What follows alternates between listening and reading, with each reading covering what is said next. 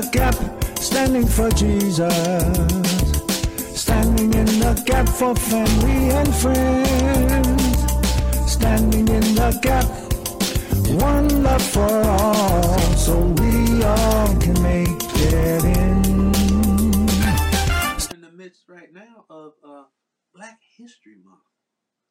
Black History Month. So we do our standing in the gap tribute to uh, to Black History Month, and we've uh, we uh, this actual study it just kind of coincided with um, Black History Month because we've been focusing the last few weeks on slavery and uh, slavery in the Constitution, slavery in the Bible, and um, so it kind of coincides. But as we we do Christian education, remember it's Christian and it's education, and so it it just it's apropos that we stop and recognize Black history and educate people on that and how it relates to the Word of God.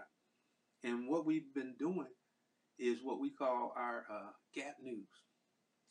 Our Gap News, because as we talk about these things, history and all that, Black history, we want to show you how it relates to today. And so, a lot of you were um, watching the other night when um, when our president Joe Biden uh, gave his uh, State of the Union address, and there were a lot of things in there um, that were focused on. And I actually enjoyed it, um, and and what I enjoy is the truth, the truth that comes out in those things, and so uh, we want you to focus, or, or we want to uh, focus you on a certain part of of, of his uh, his um, um, Union State of the Union address because we've been focusing on the on the on the legacy of slavery, and even though they ended slavery back in 1865 or 18 uh, with the uh, 15th Amendment, um, um, on 13th Amendment, um, that the shadow of slavery, the the legacy of slavery, is still with us today. Still with us today, and uh, Joe Biden referenced something that is a legacy of slavery that black people have to deal with that white people don't have to deal with. And Marvel has a video for you.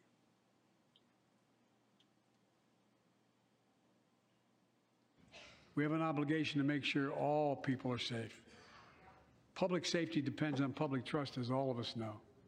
But too often that trust is violated. Join us tonight are the parents of Tyre Nichols. Welcome.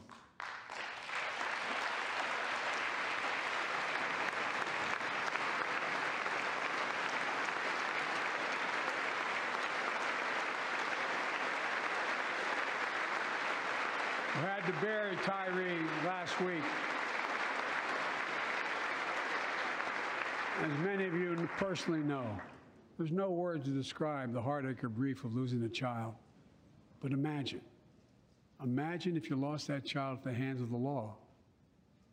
Imagine having to worry whether your son or daughter came home from walking down the street, playing in the park, or just driving a car.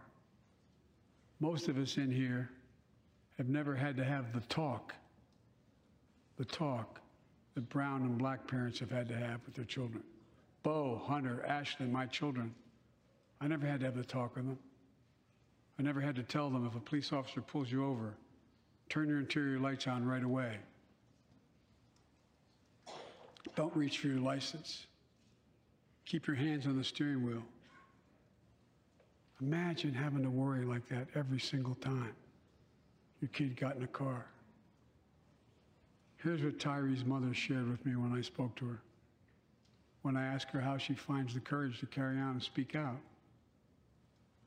The faith of God, she said her son was, quote, a beautiful soul, and something good will come of this. Imagine how much courage and character that takes. It's up to us, to all of us. We all want the same thing neighborhoods free of violence, law enforcement of enforcement who earns the community's trust. Just as every cop, when they pin on that badge in the morning, has a right to be able to go home at night, so does everybody else out there. Our children have a right to come home safely. Equal protection under the law is a covenant we have with each other in America. We know police officers put their lives on the line every single night and day. And we know we ask them in many cases to do too much to be counselors, social workers, psychologists, responding to drug overdoses, mental health crises, and so much more. In one sense, we ask much too much of them. I know most cops and their families are good, decent, honorable people, the vast majority. But they risk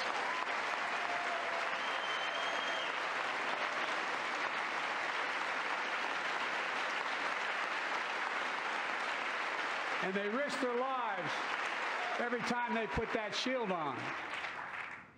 But what happened to Tyre in Memphis happens too often. We have to do better. Give law enforcement the real training they need. Hold them to higher standards. Help them succeed in keeping us safe. We also need more first responders and professionals to address the growing mental health, substance abuse challenges. More resources to reduce violent crime and gun crime. More community intervention programs. More investment in housing, education, and job training. All this can help prevent violence in the first place. When police officers or police departments violate the public trust, they must be held accountable. With the support with the support of the families of victims, civil rights groups, and law enforcement, I signed an executive order for all federal officers banning chokeholds, restricting no-knock warrants, and other key elements of the George Floyd Act. Let's commit ourselves to make the words of Tyre's mom true. Something good must come from this. Something good. and all of us, all of us,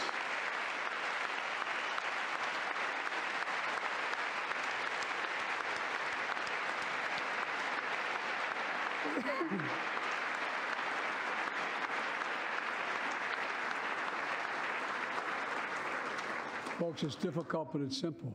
All of us in, cha- in this chamber, we need to rise to this moment. We can't turn away.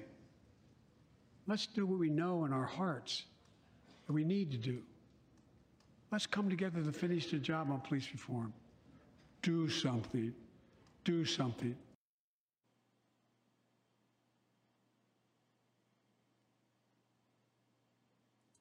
All right.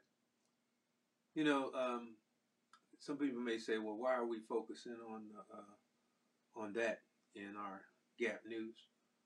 Um, the reason is because what happened to that young man in Tennessee was a lynching. And a lot of people want to relegate lynching to hang-ins and all that, but no, it's not. It is a lynching in every aspect of that word. Now understand that the word lynching comes from somebody's name. Yes. It doesn't come from the act itself. It it was it was adopted onto the act of of hanging, but killing someone in the way without due process and um, and in in the way that they do it uh, is a lynching. And as we talked last week, whether you tie somebody to the uh, back of your uh, your truck and drag them all around the county, or you put your knee on their neck, or you chase them down the street and uh, uh, shoot a shotgun into their chest, and all that. It's all lynching. It's all lynching. And so um, it's all a, uh, a, legacy of slavery. And that's what we're focusing on in, in um, this uh, study.